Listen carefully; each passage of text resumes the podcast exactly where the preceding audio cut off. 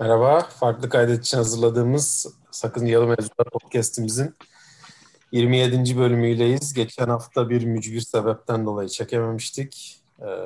Bu hafta söz verdiğimiz konuyla geri dönüyoruz.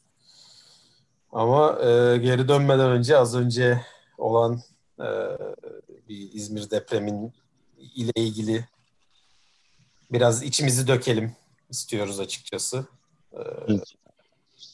Büyük geçmiş olsun ya Özgün, bu arada senin nezdinde de yani. Evet, herkese geçmiş olsun. Vallahi evet, yani bizim farklı kaydetin de ne kadar çoğunun İzmir'de yaşadığı ve işte ve çoğunluğun ailesinin filan da İzmir'de yaşadığını da anlamış olduk biz bu arada. Ya herkesin bir şekilde bir bağlantısı varmış İzmir'de yani. Evet. Büyük şehir tabii sonuçta yani. Hani bizim bile epeyce tanıdığımız, bildiğimiz insan vardı yani, iletişime geçtik falan. Hani aynen. Ya insan böyle bir zamanda çok şükür kimsede bir şey yok da diyemiyor. Çünkü bir takım insanlarda bir şeyler var ne yazık ki. Yani hani valla işte ne denir ki, hani bu bir yandan salgın vurdu, işte bir yandan böyle insanlar dışarılarda, Allah kolaylık versin demekten başka bir şey diyemiyorum yani şu anda. Gerçekten hani koordinasyon fena değil anladığım kadarıyla, gerçi şeyde İzmir'de, ama yine de insanlar sokakta yani, bu kolay bir şey değil. Allah kolaylık versin. Olay sayısı artmaz umarım. Yine insanlar birbirlerinin yardımseverliğiyle, dayanışmasıyla idare edecek gibi maçı yani. Ama ülkemizin gerçeği o değil mi zaten abi? Yani hani bir şekilde belediye bir şekilde arkada durursa durur. Hani evet, onun dışında hani işte gene sivil toplum efendim falan filan. Yani çok da kolaydı. Zaten yanılmıyorsam Kızılay binası da yıkılmış herhalde. Ha? Ya da hasarlıymış. Öyle bir şeyler duydum. Yani televizyondan mı duydum, nereden duydum çok emin değilim ama böyle hikayeler. Şaşırılmaz herhalde yani, öyleyse değer. Yani devlet binasının da böyle bir durumda hani hasar görmesi çok da manidar gerçekten. Yani hani bütün şehir yıkılır da Allah muhafaza, hani devlet binasına da bir şey olur ama yani hani belli başlı yerlere bir şey olduktan sonra devlet binasına da olması gerçekten çok şey yani. Bu tip şeylere en azından artık dikkat edilse hiç fena olmaz diye düşünüyorum yani. Yeni yerleşilmiş herhalde. Öyle değil mi? Sen bilirsin oraları. Abi evet, yani yeni yer, Bayraklı özellikle yeni yerleşim. Özellikle de oranın vurulmuş olması tabii çok büyük. Ya yani bu mevzunun sebebinin biraz rant olduğunu gösteriyor yani. O rant edasına girilmese belki de çok daha kolay atlatılacak bu deprem. Bir profesörümüz valla şeyde TV8'de depremde fakirlere vuruyor falan diye bir açıklama yapmış. Gerçekten öyle yani, salgın da fakirleri vurdu, deprem de fakirleri vuruyor. Evet. Türkiye'nin hali. Neyse yani biraz şimdi yani. Bugünkü konumuz da biraz onunla ilgili gerçi yani Türkiye. Evet, bayağı onunla ilgili. Şimdi ben de onu söyleyecektim yani, cidden. Hani Türkiye'nin birkaç ışık yılı ilerleyen insanlarla aynı yerde başlayıp o birkaç ışık yıl geride kalmasıyla ilgili bir muhabbet yapacağız gibi görünüyor. Yani gerçekten şirketler bir ülkeyi alıp bu kadar ileri götürebiliyor yani. Bunu gördük herhalde. Öyle değil mi? Yani tabii yani sonuçta özellikle yani bakılan şey GDP olduğu zaman yani genelde şu anda ülkelerin zenginliği o şekilde ölçülüyor. O da ortaya koyduğun ekonomik aktivite. Onu da kim koyuyor ortaya? Şirketler koyuyor. Yani bir şirketin bir buluş yaptığı zaman, bir atılım yaptığı zaman çok ciddi fark edebiliyor. Özellikle yani bahsedeceğimiz ülkeler tabii küçük ülkeler değil. Sonuçta ikisi de dünyanın ilk 20 ekonomisi arasında olan ülkeler bunlar. Güney Kore ve Türkiye'den bahsedeceğiz. Ama de yani her ne kadar çok küçük ülkeler olmasa da bir Samsung gibi bir şey çıkınca dünya devi işin rengini biraz değiştiriyor tabii yani. Bunların detaylarına biraz daha gireceğiz. Yani Güney Kore'nin özellikle şeyden sonra işte Kuzey Kore diye bir gerçek ortaya çıktıktan sonra, yani Güney Kore, Kuzey Kore bunlar ortaya çıktıktan sonra aslında çok fakir bir ülke olduğu gerçeği var. Ve ondan sonra işte özellikle işte Kuzey Kore komünist olduğu için Güney Kore'ye tabii Amerika'nın bir ilgisi gerçeği var. Gerçi aynısı Türkiye'de de var. Yani Türkiye'de de hemen kuzeyinde Türkiye'nin dünyanın en büyük ve Amerika'nın en büyük rakibi o zamanlar olan Sovyet Sosyalist Cumhuriyetler Birliği olunca tabii Amerika'nın Türkiye'ye de çok büyük ilgisi oluyor. Ama biraz orada Görkem herhalde şey yapabilir, yani sosyolojik olarak Türkiye'nin bu Amerika'nın ona sempati demeyelim de ne diyelim, bu ilgiye bakışı ve Türkiye'deki insanların örgütlenmesi karşılığında Güney Kore'nin insanların bu mevzuya bakışı, orada benim anladığım kadarıyla esas mevzu biraz farklılaşıyor ve aradaki fark biraz oradan kaynaklanıyor gibi geliyor bana. İnsan davranışı yani. Ha? Öyle mi diyorsun? Evet, bana biraz öyle geliyor. Hani biraz daha Görkem'in konuları bunlar. O yüzden hani onun da bu konuda düşüncelerini duymak isterim açıkçası. Yani şunu söyleyebilirim aslında, yani tarihsel olarak Amerika'nın hani Güney Kore'ye özel bilgisi tamamıyla işte hani özellikle o hani Vietnam Savaşı, işte domino etkisi olmasın, işte komünizm bütün Asya'da yayılmasın diye özel bir ilgisi var zaten Asya'ya. Ve bildiğim kadarıyla hani ekonomik anlamda da Güney Kore ve Amerika arasında bir serbest ticaret anlaşması var. Yani birbirlerine ticaret yapabilmek için böyle özel haklar, özel kolaylıklar falan vermişler karşılıklı olarak. Yani Güney Kore'nin herhalde en çok ihracat yaptığı ülkelerden bir tanesi de Amerika'dır. Yani Amerika'ya ihracat yapmak yani hani kavram. Ama ben işin kökünde yani şunu görüyorum. Şimdi bu Birleşmiş Milletler'in bu insani gelişim endeksi diye bir şeyi var. Bir raporlaması var ve bu raporda insani gelişimden hani tek anlaşılan şeyin kesinlikle ekonomi olmaması gerektiği. Yani Çin'de çok büyük bir ekonomi ama oradaki insanların durumu, Amerika'da aslında büyük bir ekonomi ama insanların durumuna baktığınız zaman yani eğitime ulaşım, temel yaşam haklarına sahip olma, işte demokrasi, yani ifade özgürlüğü gibi şeyler de aslında bu endeksin içerisinde yer alıyor. Yani bir insanca yaşayabilmek, yani eğitime daha rahat ulaşabilmek, ya da yüksek öğretimi daha kolay yapabilmek gibi öyle bir gelişim var. Ve hani bu anlamda Güney Kore hani bu büyük denen ekonomilerin çok üzerinde, birinci sırada değil aslında ama çok üzerinde. Bu da biraz zannediyorum hani o Asya kültüründe hani disiplin, çalışma ve ne olursa olsun kendine ve ailene bakma kavramı yani hani o Orta Doğu ülkeleriyle karşılaştırıldığında aslında hani yarışır. Hani aile anlamında daha kapalı, daha korumacı ve hani birbirlerine olan ilgileri ya da güvenleri çok daha fazla ve hani çalışmak adamların kültüründe bir ibadet gibi aslında. Yani bu aslında hemen hemen aslında her yerinde vardır diye tahmin ediyorum. Ve belki de yıllar içerisinde hani bundan bir 60 sene önce açlıkla boğuşan bir ülkeydi bunlar. Ve hani o savaştan çıktıktan sonra dediğim gibi yani Amerika'nın tabii ki hani ekonomik anlamda çok büyük katkısı var aslında Güney Kore'ye. Onun karşılığında da Güney Kore'nin yaptığı şey aslında şu anda galiba Amerika'nın en büyük askeri üslerinden bir tanesi Güney Kore'de. Yani karşılığında da öyle bir asker var. Hatta böyle 30 binlerden 40 binlerden falan bahsediyorlar asker sayısından. O anlamda bir üstü var. Kapasite olması lazım ya. Hali hazırda o kadar asker yok değil mi? Var mı? Valla bildiğim kadarıyla evet o kadar var galiba orada. Vay anasını. Yani bayağı bir asker var orada. Valla yani Güney Kore olsan zaten muhtemelen o askerleri orada istersin abi. Çünkü kuzeyinde Kuzey Kore gibi bir ülke var.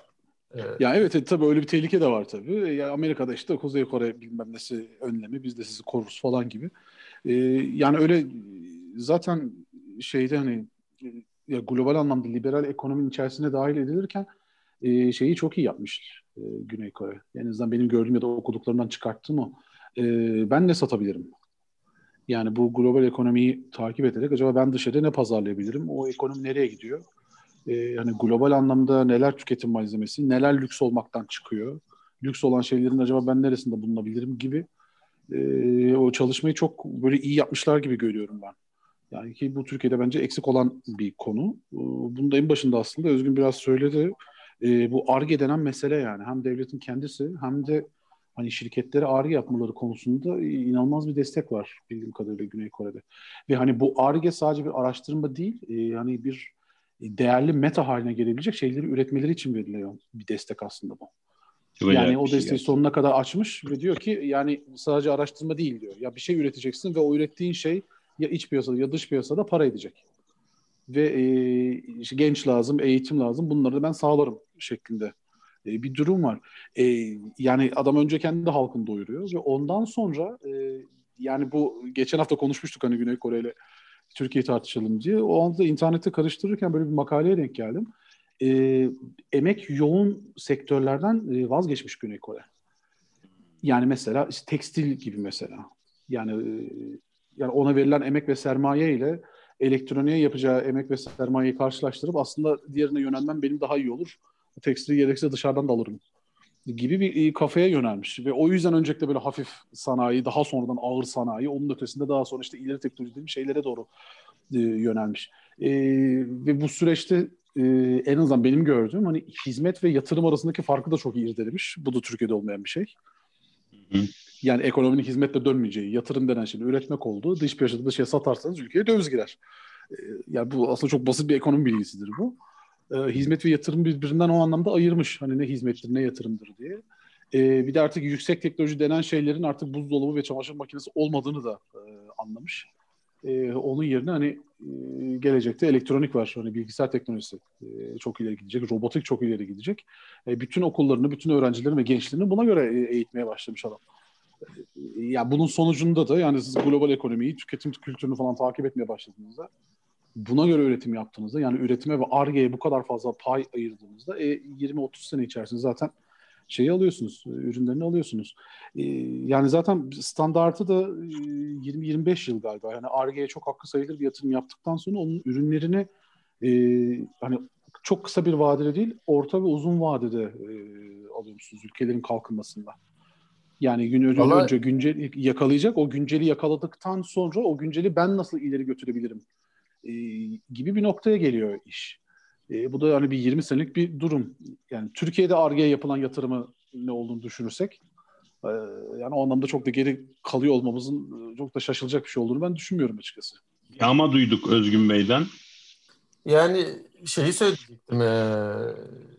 O 25 sene mevzusu gerçekten hani buradaki kritik nokta olabilir. Şimdi bu iki ülkeyi bizim seçmemiz tabii rastgele seçmedik bu ülkeleri. Yani Güney Kore ile aslında Türkiye'nin hem tarihi biraz benziyor gibi. Yani aynı zamanlarda iki ülkede gelişmeye başlamış ve iki ülkenin işte 2000'lerde mesela GDP'si kafa kafaya bu iki ülkenin. Evet. Güney Kore'nin şu anda Türkiye'den biraz nüfusu daha düşük. Onlar 50 milyon civarındalar. İşte Türkiye 80 milyonlarda. Ama yani genel olarak hani gidişatları ve yani 60'lardan bu yana sürekli GDP'sini arttıran iki ülke bunlar ve hatta 2000'lerde yine birbirlerine çok yakınlar. Oradan sonra iki ülke de çok ciddi yükselişe geçiyor. Görkem'in söylediği o ARGE mevzusu sanırım şurada giriyor devreye. 2013'te Türkiye pik yaptıktan sonra düşüşe geçerken Güney Kore yükselmeye devam etmiş ve şu anda işte bu gördüğümüz şu anda Güney Kore'nin ekonomisi Türkiye'nin 2 katı gibi gözüküyor. Ve tabii o kadar olmuş mu? Evet.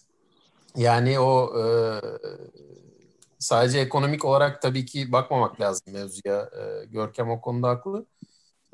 Ama Güney Kore bu zenginliği de daha iyi dağıtan ülkelerden bir tanesi. O da kritik yani mesela Amerika Birleşik Devletleri'ndeki ya da hatta belki Çin'deki o sıkıntılı zenginlik dağılımını görmüyoruz Güney Kore'de. O açıdan da avantajlı bir ülke.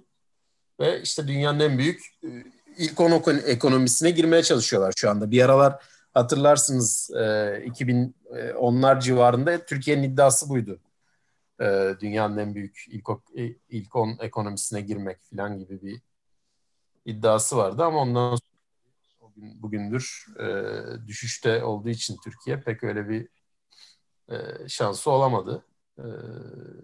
Yani işte şeyler o bahsettiğimiz mesela işte Türkiye'de de elektronik olarak mesela şeydeki Güney Kore'deki Samsung'un karşılığı, Samsung ve LG'nin hatta karşılığı olarak işte Vestel ve Beko, Arçelik, yani Beko ile Arçelik'i bir tek bir firma gibi düşünebiliriz herhalde.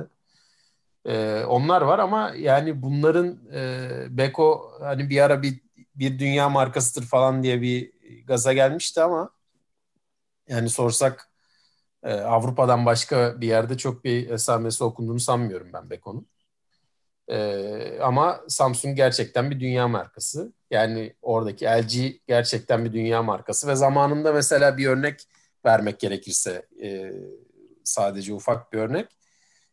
Zamanında işte Koç ve Vestel bir araya gelip işte bu televizyonların ekranlarını üretirken ki teknolojiye Ar-Ge yatırım yapmak istiyorlar Türkiye'de ama devletten o desteği göremiyorlar.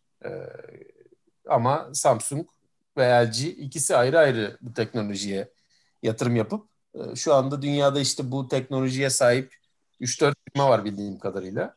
İkisi Samsung'la LG oluyor. Yani böyle bir çok kritik doğru hamleleri yaparken Güney Kore, Türkiye oralarda biraz yaya kalmış durumda ve yani öncelikle sen ekonomiyi düzelteceksin, sonra diğer şeyleri düzeltmeye sıra gelir diye düşünüyorum. Benim bakış açım böyle. O yüzden ekonomi düzelmediği sürece diğer şeylerde yaya kalması zaten Türkiye'nin çok şaşırtıcı değil yani. Bir de hani inovasyonu ve girişimciliği destekleme konusunda da çok ileride Güney Kore. Yani düşünsenize şimdi Türkiye'de zaten sınırlı şartlarla hani birkaç genç bir araya gelip yani işin içerisinde bir hani sosyal girişimcilik de var, yani bir sosyal faydası da olsun. Aynı şekilde bir ekonomi dönsün, para da dönsün, çocuklar da para kazansın şeklinde atıyorum bir şirket kuruyorlar. Yani dışarıdaki o şeyde scooterları görmüşsünüzdür. Yani o scooterları bir şekilde kiralayıp insanlar scooterla sağa sola gitsinler. Hem trafikte azalır şeklinde bir derdi var. Yani bu bile mesela bizim devleti rahatsız ediyor. Sırf onlardan hani vergiyi biraz daha arttırıp hani devlet kasasına biraz da para girsin diye şimdi o scooterlara plaka takma zorunluluğu gelecekmiş. Yani hani şimdi düşünseniz daha yeni böyle ufak ufak büyümeye çalışan bir ekonomi, bir girişim var orada. Siz hani devlet olarak kendiniz aslında orada köstek oluyorsunuz, yani bir şey vuruyorsunuz. Yani resmen baltayı vuruyorsunuz oraya. Yani o ekonomi dönsün diye. Martılara mı diyorsun? Ya evet o skuturları işte plaka takma zorunluluğu. Aynen işte martı var. Üzerindeki, işte martılar işte üzerindeki vergi bilmem nesini falan arttıracaklar gibi. Birkaç da işte daha onun rakibi var yani. Hatta bir tane haber vardı, PTT'de bunlara benzer bir kendi girişimini yapacak falan diye. Yani sadece buna girişsinler insanlar da, bununla ilgili bir düzenlemenin de şart olduğu kesin ama yani insanlar öldü ya.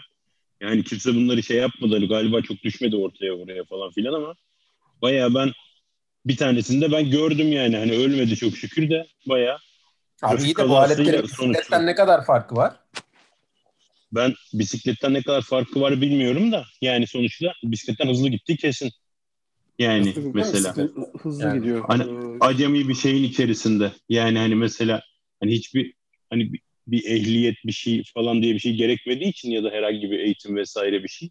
Yani hani ben 2 kişi 3 kişi binip acayip hareketler yapan bir sürü insan görüyorum yani. Ve ya işte o Türk insanıyla ilgili bir şey ya. Bu bir tek bu martı denen işte bu yani aletler, bu skuterlar bir tek. Martının suçu değil tabii ki canım ya, martının suçu niye olsun da yani hani aynen, ama yani. En azından hani bunlara plaka değil de numara artık bir şey yani hani ayırt edilebilir bir şey koyulup hani muhtemelen bununla alakalı bir ceza ehliyeti oluşsun diye falan yapıyor olabilirler diye düşünüyorsun. Başka bir mesela Kuzey Avrupa ülkesinde yaşıyorsan ama tabii Türkiye'de yaşadığın için hani buradan bir rant sağlanmaya çalışıldığı kesin yani. Hani onun söylenen şeyleri savunmuyorum yani, yanlış anlaşılmasın ama gerçekten yani çok tehlikeli şeyler oluyor yani görüyorum. Hani ben, abi işte ki ben biraz şeye girdik. Öyle düşün yani.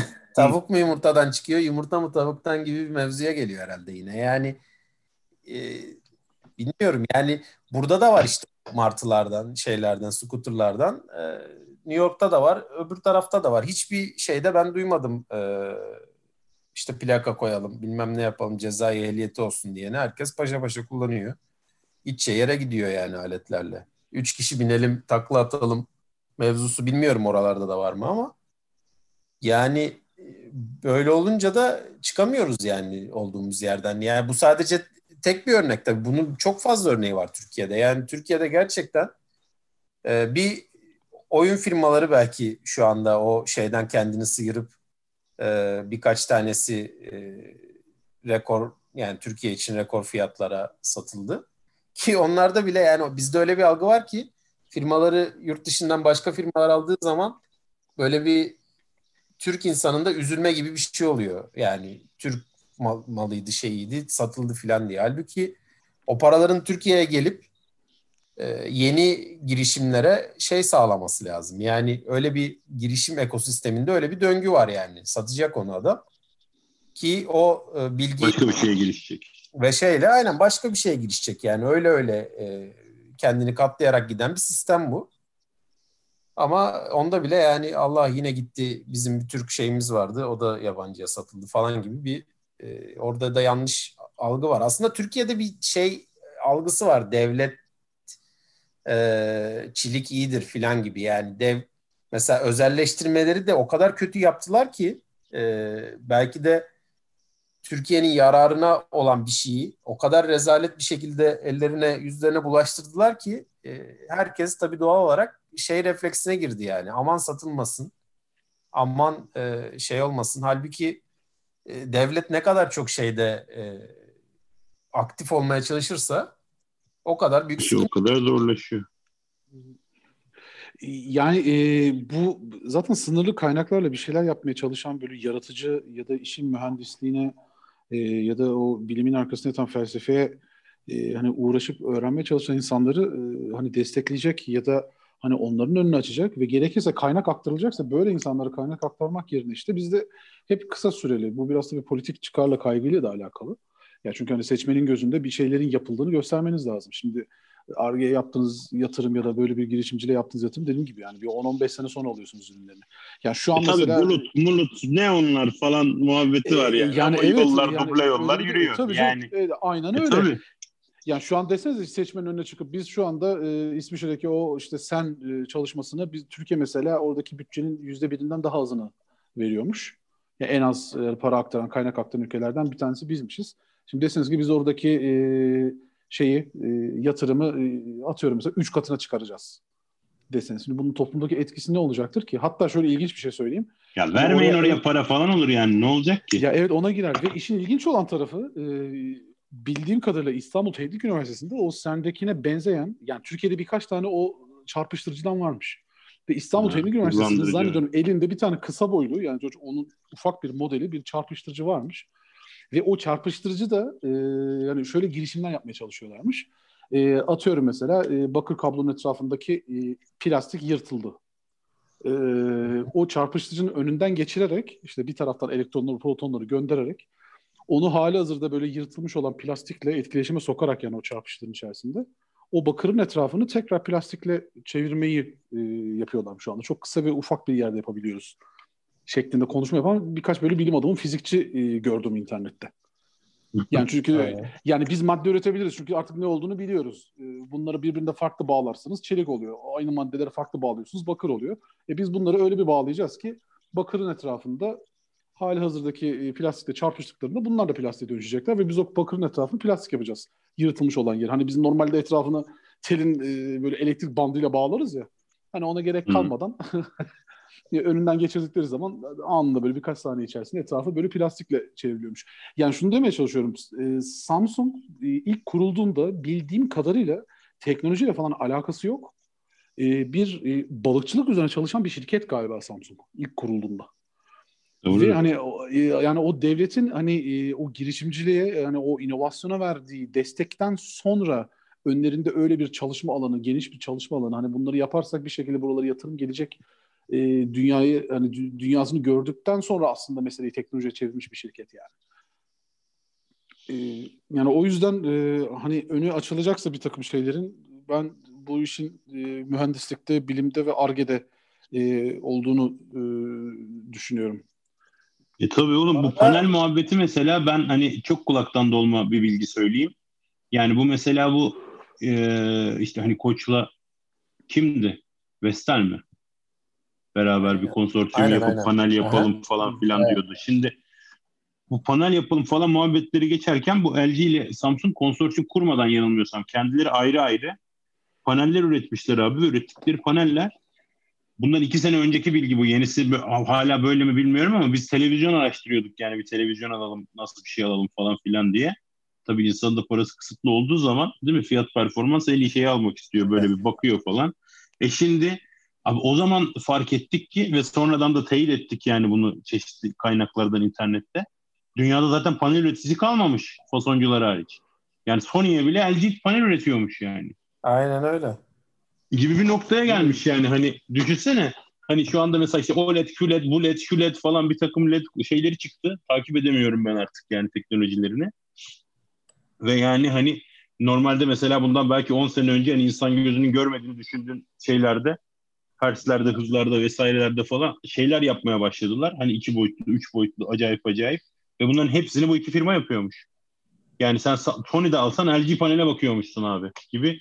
Hani tıpkı şey gibi olmuş yani, AMD ve işte Celeron, Neo, Intel gibi olmuş yani. Hani sen ne alırsan al bilgisayar, senin işlemcin Intel yani gibi bir noktaya gelmiş yani herifler panel. Aynen öyle abi, şey düşünsene yani, o zaman hakikaten o şeyi kursalar Türkiye'de.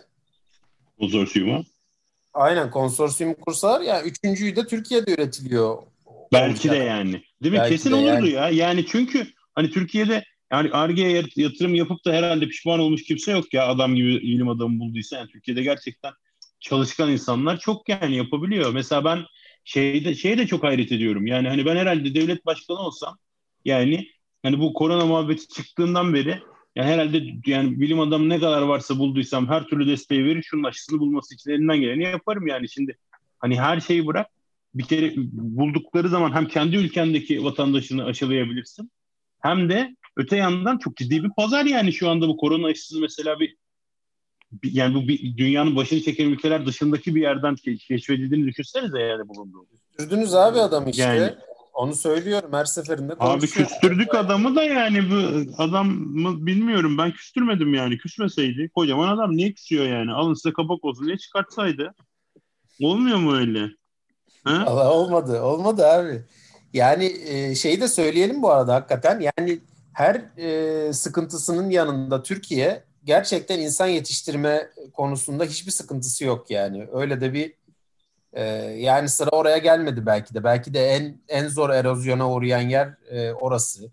Öyle diyebiliriz. Yani çünkü aile katkısı çok büyük abi Türkiye'de.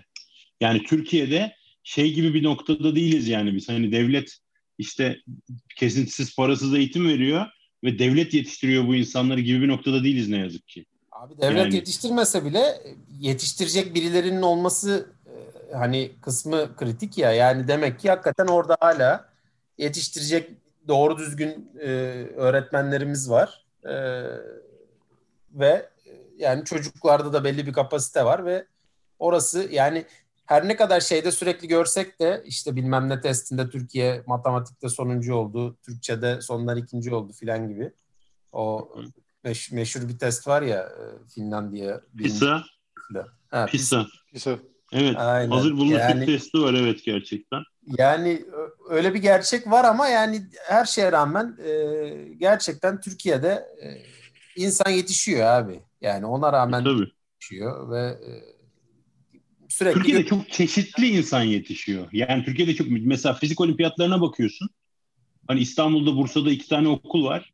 Yani çok yüzdeli olarak her sene kesin dereceye giriyor çocuklar dünyada. Yani hani 1 oluyor, 2 oluyor, 7 oluyor, 3 oluyor, 5 oluyor falan filan ama çok ciddi fizik olimpiyatçısı çocuklar yetişen mesela birkaç tane okul var.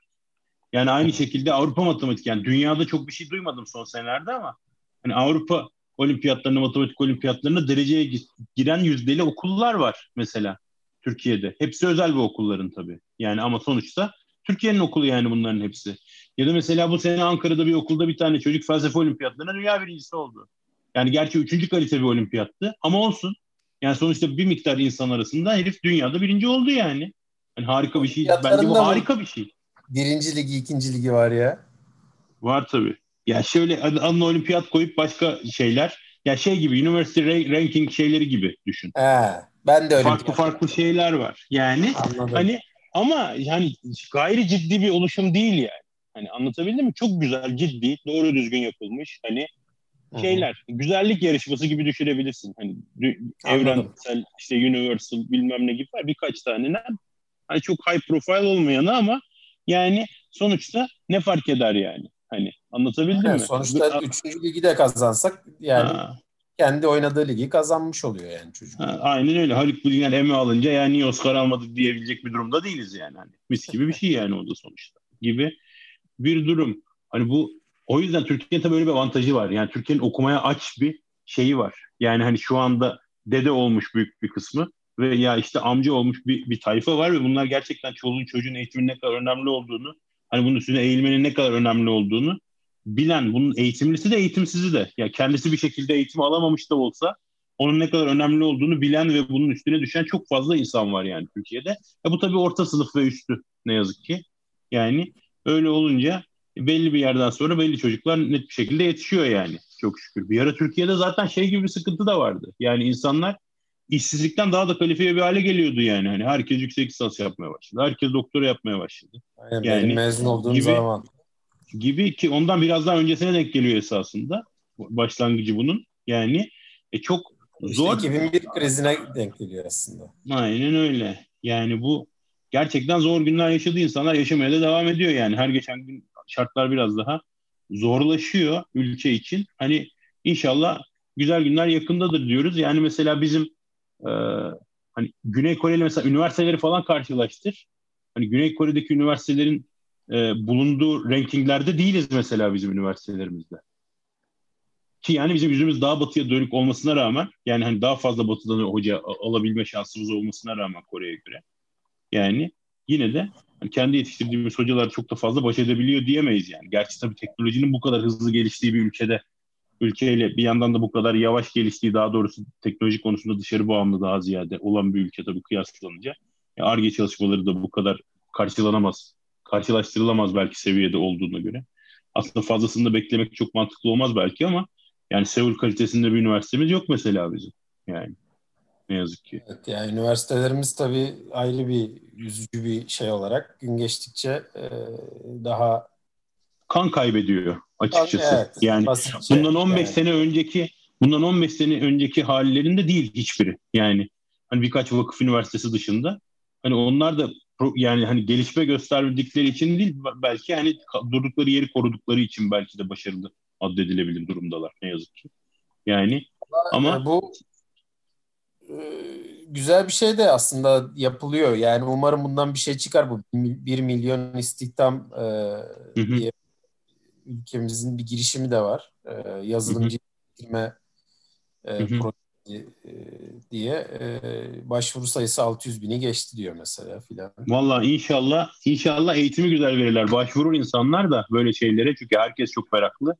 Yani herhalde 10 çocuktan bu yalan bir istatistik olacak. Şu an ben kafadan atacağım ama hani gerçekten 10 çocuktan olmasa da 20 çocuktan 17'si 16'sı net bir şekilde bilgisayarla işler yapmak istiyor. Yani öyle hayallerle sınava giriyor. Kalan 3'ü de yüksek ihtimalle zaten tıp istiyor. Yani hani öyle. Yani bir noktada geçen hafta hatta 750 bini geçmiş başvuranlar. İnşallah hakikaten buradan bir şey çıkarsa çünkü şu anda gerçekten bu şeyle beraber de, koronayla beraber de artık herkes evden çalışmanın ne kadar olabilir önemli bir şey olduğunu gördü. Ve özellikle yazılım mevzularında gerçekten zaten olabileceğini daha da önceden görmüşlerdi.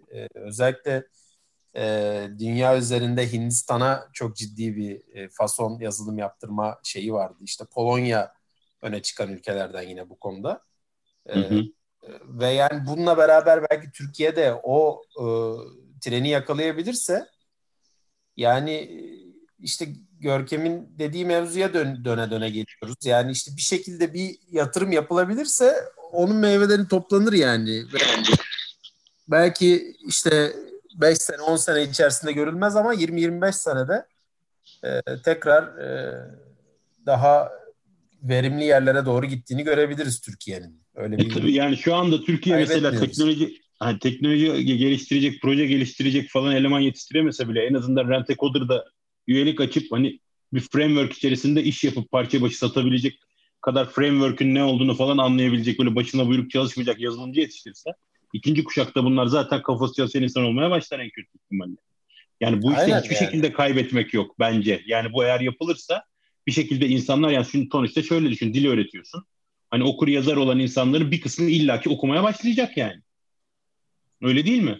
Hani illaki canı sıkılacak, açacak kitap okuyacak yani bu insanlar. Bu yani bu nasıl oldu bu işte şeyler, aydınlanmalar vesaireler. Yani herkes manyak gibi kitap kurdu muydu? Yok. Ama okuyan birileri çıktı yani gibi düşün. Şimdi aynı şekilde burada da sen yani bu yazılım dillerini öğretirsen eğer insanlara, gerçekten 1 milyon kişiye yazılım dili öğretirsen bunların herhalde en azından 300 bini gerçekten bunu öğrenir. Yani ciddi bir çalışma olursa bu. Hani ben çok kötümser konuşarak söylüyorum yani. Bu 300 binden de herhalde bir yani 20 bin 30 bin tanesi proje yetiştirecek, proje üretecek ve bunun peşinden koşabilecek kadar olur. Bunun içerisinde 3 tane proje tutsa mesela işte bir Samsung, bir LG tutmuş. Öyle düşün. Ya da işte bir Microsoft tutmuş gibi düşün. Hani 3 tanesi tutsa ülkeyi bile kalkındırır yani. Hiç gerçekten ya ben böyle düşünüyorum. Belki çok hani optimistik bakıyorum ama yani gerçekten böyle düşünüyorum. Bunların önemli olduğunu düşünüyorum. Hiçbir şey olmasa çocuklar en azından hani çağa ayak uydurmuş, gerekli okuryazarlıklara sahip olmuş olurlar. Bence muhteşem olur yani. Umarım olur. Ben bir konu daha eklemek istiyorum. Yani konunun hafif dışında gibi ama bence bayağı ilgili. Yani Kore'de benim gördüğüm bir konu, yani o ülkeyi yönetenler ya devleti kimse nasıl ki hani global anlamda bu tüketim trendlerini takip edip yani o trendleri yakalamak ve o trendleri daha da ileriye götürmek, hani değerli meta üretme konusu bir kafa varsa kendi gençlerinin de bir şekilde dünyadan kopmamalarını sağlamak, hani dünyadaki hani tüketilen kültürü de bir şekilde yakalasınlar diye de bir yatırım var gibi geliyor. Yani şu anda dünyadaki o evrensel kültüre ya da o global kültüre de bir hani bir şeyleri pazarlamaya, bir şeyleri satma derdindeler. Yani Kore'deki o K-pop dedikleri gelişim o da aslında devletin biraz yardımı ve desteğiyle gelişmiş şekilde ve ben etrafımda mesela 16-17 yaşında gençler, hatta benim akrabalarım arasında hepsi K-pop dinliyorlar. Benim hayatımda duymadığım böyle Kuzey Koreli pop müzikleri dinliyorlar. Sinema konusunda da aynı şekilde. Yani dünyada şu anda izlenilen Kore dizileri bayağı meşhurmuş. Yani adam bir şekilde hani gençlerine o dünyadaki o kültürden de kopmasınlar, onlara da bir katkı sağlasınlar diye de bir destek var. Yani hani özgür düşünce ve yaratıcılığı adam sadece hani ekonomide ya da bilimde, mühendislikte değil, hani kültür ve sanat işinde de biraz böyle destekleme noktasında. Yani biz de dünyaya sonuçta K-pop diye bir şey pazarlayacağız dediler ve hani şu an dünyada en çok dinlenen pop müzik türlerinden bir tanesi de Kore popuymuş. Gangnam Style'la başlayan o şey gerçekten yani, Kore'ye gitti. Hakikaten şaka gibi ve hani dinlediğimiz zaman yani açıkça söylemek gerekirse çok bana hitap eden bir müzik değil. Ama hani dünya standartı dediği şeyleri yakalamış, bir de ondan daha farklı bir şey de sunuyor. Hani gençlerin buna merak salıyor olması. Dizileri de aynı şekilde, yani her tarafta Kore dizilerini falan görebiliyorsunuz. Türkiye'de bile bir takım böyle dizilerin Kore dizilerinden taklit olduğu falan söyleniyor. Yani adam o işin kültürel tarafını da, yani ben dünyadan kopuk değilim. Hani o dünya kültürünün de içindeyim. Hani ürettiğim sanatla da aslında burada var olacağım diyerek kendi gençlerini de o anlamda destekleyecek, önlerini açacak ya da onlara bu özgür alanları sağlayacak diye bir zihniyete sahipler.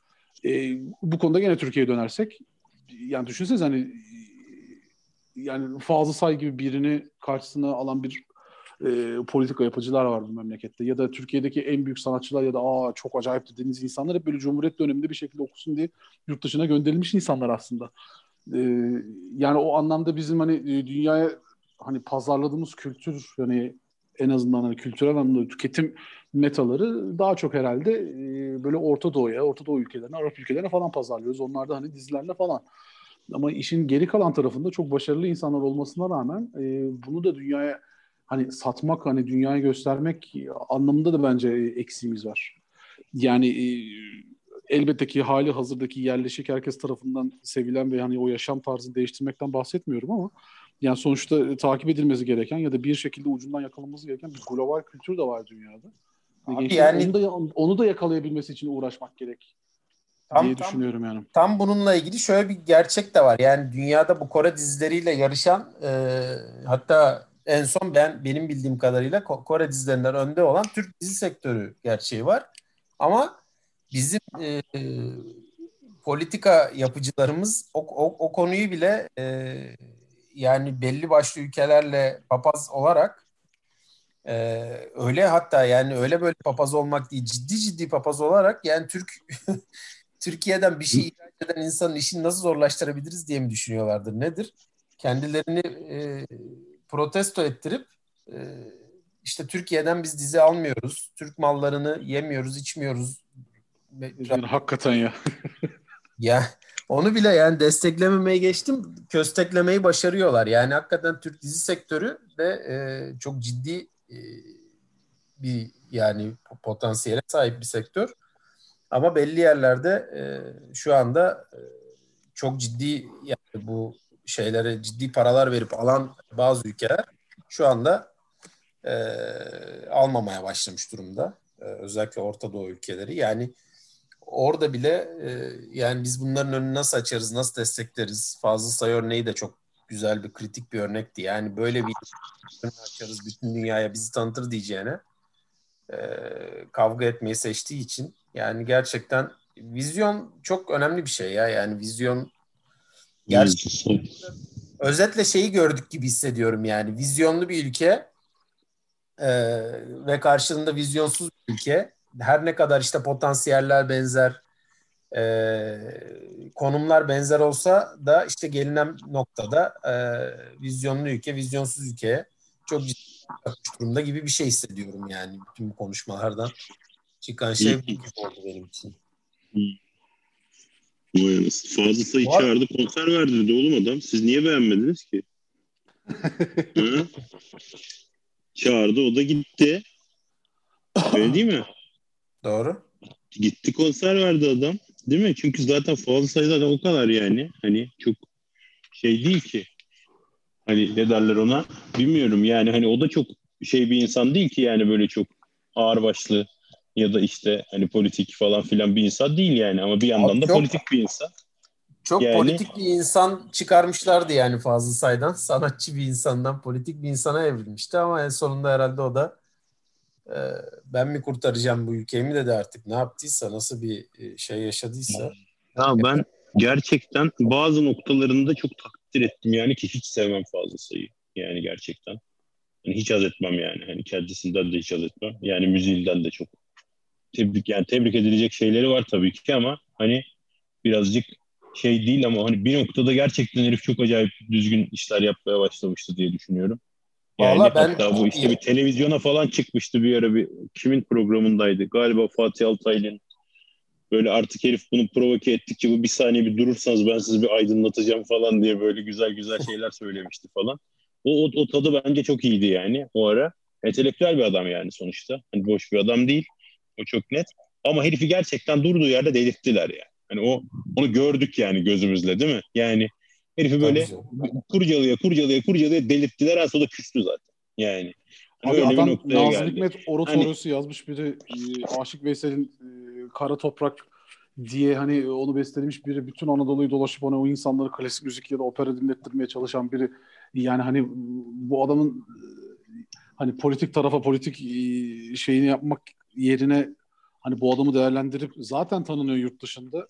Ya düşünsenize yani yurt dışında o adama hasta olan insanlar var. Sizin ülkenizde adamı vatan haini ilan ediyorlar. Yani şimdi böyle bir ortamda gençlerden hani özgür düşünce, yaratıcılığı falan nasıl bekleyeceksiniz? Yani adam Fazıl Say'ı bile yedi. Hani ben kimki ne yapacağım ya kafasına gelmez tabii, mi? Yani hani çok argüman çok şey olmadı yani bence. Hani tamam ne kadar tamam yurt dışında bir sürü tanınan Türk olabilir ama bunların vatan haini olmasına engel değil yani. Hani bir de vatan hainliği ne yani? Hani hangi vatanın nasıl hainliği yani? Hani ne yapıyor ki bu adam vatan hainliği yapacak yani? Yani elinde ne yetkisi var? En fazla kara propaganda yapar. Onu da zaten adam kendi de yapıyor. Yani öyle değil mi? Yani en son ana avrat dümdüz gidiyorlardı Fransa'ya. Yani bu hem de bayağı şey yani. Ne o? hani bayağı gerçekten yani hani burada biz küfredebiliyor muyuz bilmiyorum ama yani hani aslında clout yani bu. Hani değil mi? Aynen, yani herif bayağı hani bayağı herif yani verified account'tan hani Türkiye'de bir bakan yanılmıyorsam ya da müsteşar mı artık her neyse. Devlet görevlisi üst düzey. Bayağı ana avrat bacı işte bilmem ne falan yürümüş yani şeyde yani hani bu başka zaten birinin seni karalamasına ihtiyacın yok ki. Yani öyle değil mi? Hani çok doğru valla ya. Yani nasıl bir vatan hainliği yapabilir ki yani şimdi şey. Hani ben gerçekten hani benim cehaletimi hani şey görün diye soruyorum yani. Şimdi bir piyanist yani konser piyanisti yani adam. Hani besteci zaten çok acayip bir besteci değil. Zaten gittiği zaman da bestelerini çalmıyor yani. Kimse dinlemez zaten bunu mor otoryosunu falan. Bence burası abi, çok net. Çok... Ben size söyleyeyim hani bu biz dinliyoruz, biz seviyoruz falan filan bilmem ne. Hani ama hani yurt dışına gittiği zaman bu adam olar çalıyor. Yani burası net. Abi iyi de. Anlatabildim mi? Şimdi hani bu adam nasıl bir vatan hainliği yapabilir onu merak ediyorum ya. Yani onu demek istiyorum. Hani en fazla gider ya bizim de ülkede konuşma özgürlüğü yok der yani. Bunu da zaten canlı yayında söylüyoruz biz. Yani herkes de bunu duyuyor. Hani bu bana enteresan bir propaganda gibi geliyor. Yani şeyin farkındayız değil mi? Aynı taraftayız. Ben size itiraz etmiyorum yani. Sadece. Aynı tarafta olmak zorunda değiliz zaten ya. Bilakis farklı tarafta olsak daha da iyi olur da. Şeyi anlayamıyorum. Konusunda yani, farklı taraftayız bir kere. Bestelere ben bayılıyorum yani. Şeyini zaten piyanistliğini anlayabilecek bir şeyde değilim. Ben yani aynı Bach'ın konçertosunu 10 farklı piyanistten dinlesem hani onların arasındaki farkı söyleyebilecek bir altyapım yok ama besteleri bence çok iyi. Onu söyleyeyim yeri gelmişken. İşte zaten salabada hitap ettiği için iyi diyorsun yani. Yani anlatabildim mi? Şey değil. Neyse çok önemli değil. Onun da zaten eleştirisini yaptığında ben değilim. Yani, ben beğenmem.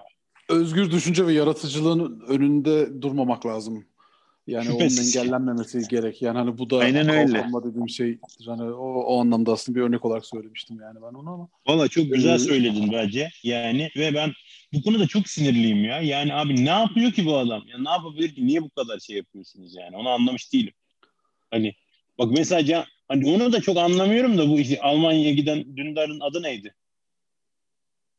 Can Dündar. Yani şimdi mesela hadi o gazeteci. Tamam mı? Hadi ona sallıyorsun falan tamam anladık olabilir. Bir şeyler hani falan filan diyorsun. Yani bu falan piyanist ya. Yani çok ben bu kafaları anlamıyorum. Yani. Bu kafalar hani yapabileceği bir şeyler mutlaka vardır da yani hani adamın başka bir gayesi var. Yani anlatabildim mi? Yani nedir yani ben anlamıyorum yani. Sonra da bunu delirttiler ya. Bu arada ben gördüm ya birkaç.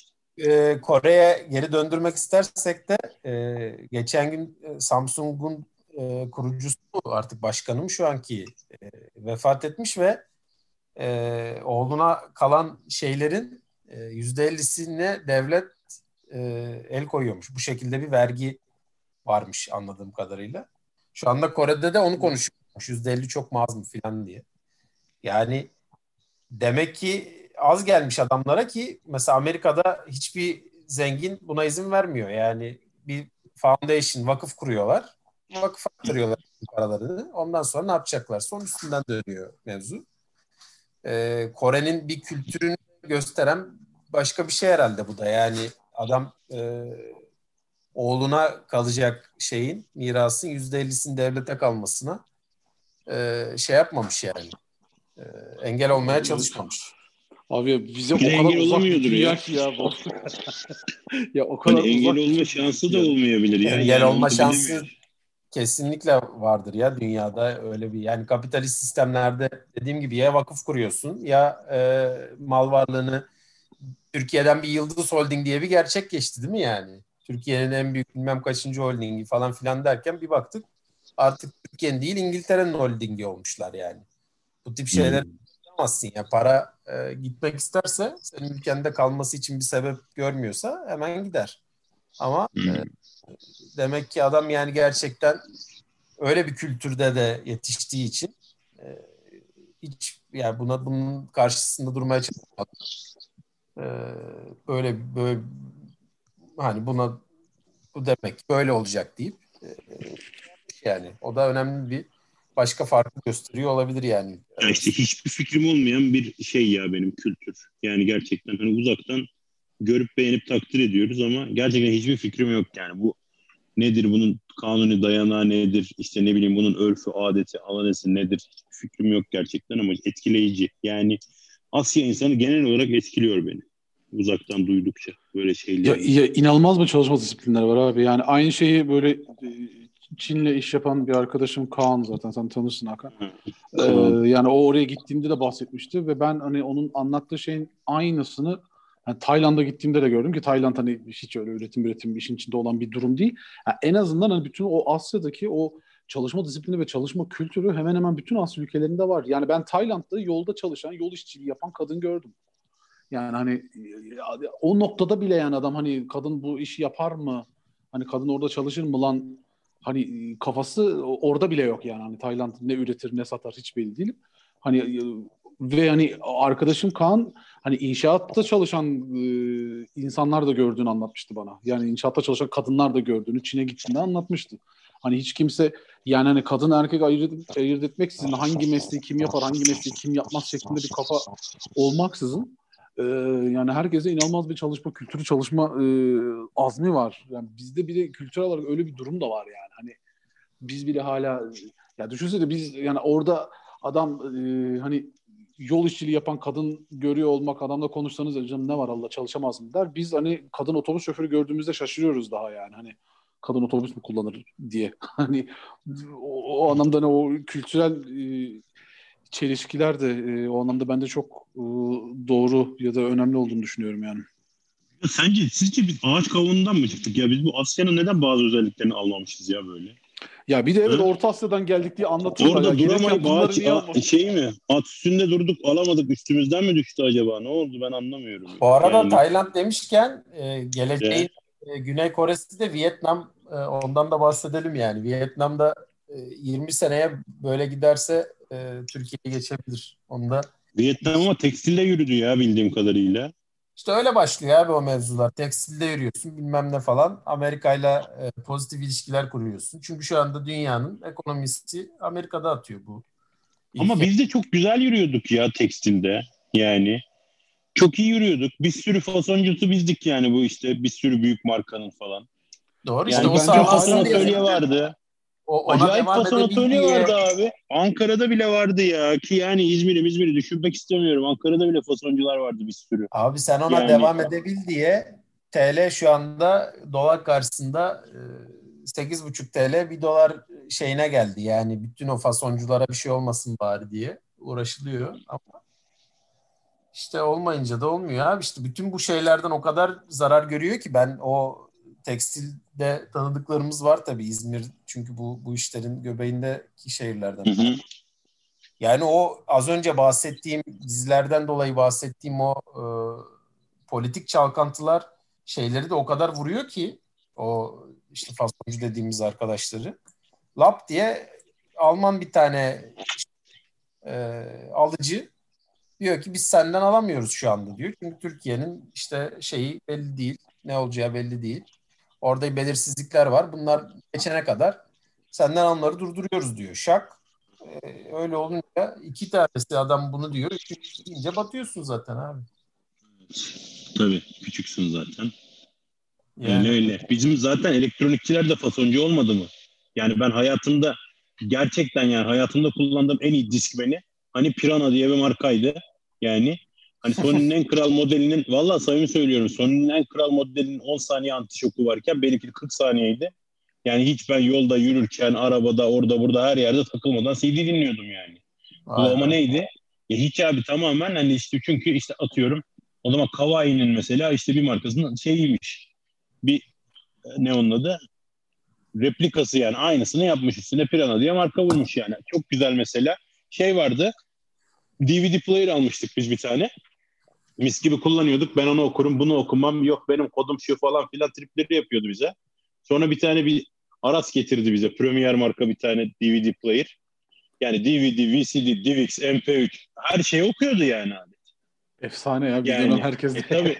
Abi neden? İşte çünkü işte bu copyright'lar bilmem neler falanlar fıstıklar. Hiçbir şey takmadığı için merdiven altı firma çatı çatı yürüyor. Entegration'da fena değil yani. Biz mesela bu IPTV'ler bilmem ne kadar korsan işi varsa hepsinde Türkiye'deki uyducular bir numara yani. Doğru. Yani gerçekten arada, yani online.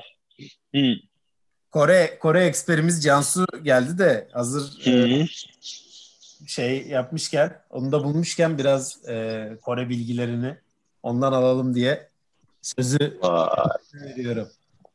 Nedir Kore'nin bu, senin tecrüben nedir? Kore'nin bu başarısının arkasındaki sebep ne olabilir? Kore'nin bu başarısı derken Türkiye ile karşılaştırınca şu an ekonomik olarak iyi olmasını konuşuyorsunuz. Yani çok biz tabii Türkiye ile karşılaştırıyoruz. Türkiye'de... Bizim boyumuz o kadar olduğu için Cansu. Aynen, ama sen başka bir yerle karşılaştırmak istersen orayla da karşılaştırabilirsin yani. Ya ben de... Böyle bir yetkinlik yok çünkü sen yetkili ve etkili bir ablaya benziyorsun. Nereyle istiyorsan karşılaş. Ben o zaman podcast ortasından dalan insan olarak Kore firmasında çalışıyorum işte ben son bir yıldır. Ondan dolayı bayağı merakım oluştu kültürlerine. Ve herkes de Koreli yani. Ben aradaki azınlık birkaç insandan biriyim firmada çalışan. Dolayısıyla bayağı Kore kültürüyle çalışıyoruz. O yüzden hani Kore iş hayatına dair biraz bir kelam edebilirim. Çok disiplinliler, çok ciddiler. Bu bizdeki şey var ya hani mülakatlarda işte takım çalışmasına ne kadar inanıyorsunuz falan gibi sorular. Onlar çok inanıyor. İş hayatlarında ciddi bir yer kaplıyor ve hani gece gündüz çalışıyorlar. Gece 2'lere kadar işte bir plaza insanın çalışması çok normal ve hafta sonları ya da iş çıkışları, iş arkadaşlarıyla böyle takım yemekleri çok popüler Kore'de. Sosyal hayat da böyle iş arkadaşlarıyla çıkılan, işte işteki başarıların kutlandığı karaoke geceleri ya da nasıl diyeyim akşam yemeği etkinlikleri ile dolu. Onun dışında böyle bizim unuttuğumuz değerler Kore'de çok var ya. Biz böyle eski Türk filmleri zamanında kalan böyle Türk insanının ne bileyim birbirine saygı duyması, kendine saygı duyması. Yozlaşırken diyorsun. Evet. Yani onlara hala şekilde yaşıyor ya iş hayatı açısından en azından. Onun dışında ekonomik olarak ya böyle her şeyi düşünüyorlar, her yönden düşünüyorlar ve sadece üretkenlik anlamında düşünüyorlar, ekonomik anlamda düşünüyorlar. Politikayı çok karıştırmıyorlar. Ya onların da kendi haz etmediği politikacıları olmuş işte Japonya'yı mı destekliyor, Çin'i mi destekliyor gibi hani takdir etmedikleri politikacıları olmuş ama bu hiçbir zaman ekonomik gelişimlerinin önüne geçmemiş. Mesela şu an Japonya ile bir anlaşmazlıkları var. Japonya işte bizim Ermeni soykırımı kadar olmasın. Hani Japonya Kore'yi bayağı bir sömürdüğü için zamanında Koreliler bu konuda bir özür bekliyor. Japonya özür dilemiyor. Tam tersi bu bir gerginliğe yol açıyor ve Japonya diyor ki sen mi büyüksün ben mi büyüğüm? Kore'ye bayağı vergiler koyuyor, işte ticareti bayağı zorlaştırıyor, Japonya'dan alınan ürünlerin alınmasını zorlaştırıyor bu tip vergilerle. Bu son bir yılın hikayesi. Kore buna karşı hemen hızlıca fabrikalar kurdu mesela. Hani böyle çipler, mipler bayağı teknolojik, Samsung'un kullandığı çok mini minnacık, acayip teknolojik ürünler hani Japonya'dan gelen kısmını adamlar takır takır bir planla yani hızlıca fırsat çözdü. Fırsat fırsat deyip. Yani hızlıca çözdü. Yani Türkiye'de olsa işte kriz yok, protesto edelim, bilmem ne falan. Yani o şekilde devam eder. Daha çok mu konuştum? Olmadı mı? Yok iyi konuştun da eliyle güçlü tabii adamın ya. Yani bence de az bile konuştun yani de. Ama elleri de güçlü ya. Yani hani şimdi bu anlamda hani bugünün de bir yıl önceki Kore'yle hani şu anki Türkiye'yle çok karşılaştırılabilecek durumda ben görmüyorum açıkçası. Gerçi Kore'yi de görmedim ama Türkiye'nin içinde yaşıyorum yani. Hani ara açıldı. Biz hiç oralarda değiliz ya. Biz hiç oralarda değiliz yani. En fazla en yeni model Samsung telefon kullanabiliyoruz biz. O yani. Yani biz hepimiz değil. 23 milyon nüfuslu Tayvan'la da şu anda kapışamayız. Yani bizim yani bu tip ülkelerle hakikaten aramızdaki fark açıldı yani işte. Yakında az önce Görkem bahsettiği Tayland'da Türkiye'ye geçer. Böyle gidiyor bu mevzular yani. Ya ama onların da politik sorunları var. Hani bizim de diğer ülkelerle böyle çekişmelerimiz oluyor ve kötü yönetiliyor ya. Onların farkı bence bunun daha iyi yönetilmesinden. Mesela hani Amerika destek oldu ya Kore'ye geçmişte, hı hı. Yani hala da Amerikan ordusu ve Kuzey Kore, evet, için. Ve Güney Kore ödüyor Amerikan ordusunun masraflarını. Hadi ya. Evet. Ben de burada ne güzel Amerikan ordusunu isterler tabii orada filan diye atıp tutuyordum ama bak masraflar... İstemeseler ödemezler oğlum masraflarını. İstiyorlar demek ki gerçekten. Senin dediğin şeyi desteklemiş olacağım şimdi. Evet ama işte masrafları paylaşıyorlardır falan. Ben öyle bir ümidim vardı yani. Bütün parayı ödetiyorlarsa Amerikalılar, onlar da az değil yani. Yani şimdi... İki dinamik var burada. İç savaştan sonra Amerika ordusu gelince Kore ordusunun da alacağı son komut Amerika'ya bağlı. Yani Kore kendince bağımsız bir karar alamıyor. Böyle bir şey var. Bir de bağımlılıkları var yani. Bundan kurtulmak istiyorlar. Trump da buna cevaben diyor ki siz işte bana X lira ödüyorsanız 10X lira ödeyin, benim ordum orada sizi destekliyor. Böyle fahiş fiyatlar istiyor ve Trump'la çekişiyorlar ve Trump dedi bir adam olduğu için hemen mesela Kore'ye acayip vergiler getirdi. %30 gibi. Bizi de benim çalıştığım sanayi kolunu da etkiledi. Biz de %30 vergi yedik. Ama hani mesela bizim şirket hemen bunu çözdü. Yani işte o zaman lastikler şuradan değil de Endonezya'dan gitsin bilmem ne. Çok pratik insanlar yani. Hızlıca buna dair takımlar kuruldu, çözüldü. Hani o politik darbeleri güzel aşıyorlar gerçekten, verimli çalışıyorlar. Türkiye'ye de şu anda mesela Fransa'dan gelen şeylerde geciktirme uygulanıyor. Fransızlar da aynı şeyle çözebilecek mi acaba bu sıkıntıyı? Çözmek isteseler çözerler de bir şekilde. Fransızlar yani... o kadar yoğun çalışmıyor yani günde 5 saat mesai yaparak.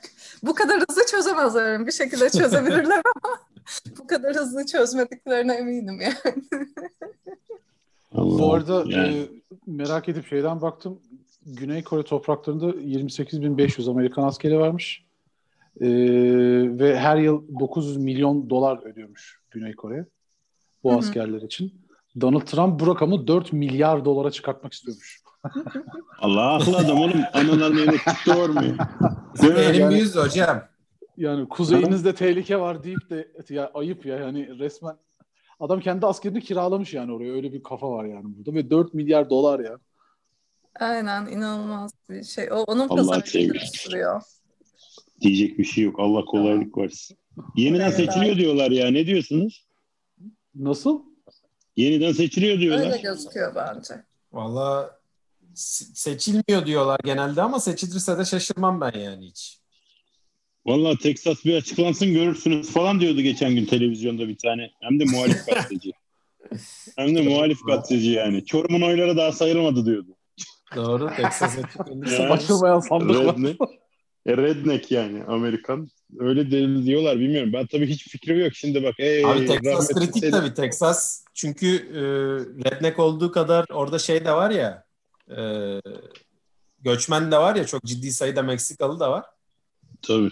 Yavaş yavaş Texas'taki fark demokratlar aleyhine, lehine kapanıyor aslında. O yüzden Texas kritik. Florida'da bunun bir başka versiyonu mesela. Orada da Kübalı çok. Ama vallahi yani hakikaten şaşırmam Trump seçilirse yani. Bakalım kazı da herhalde falan kaldı değil mi? 15 güne belli olur.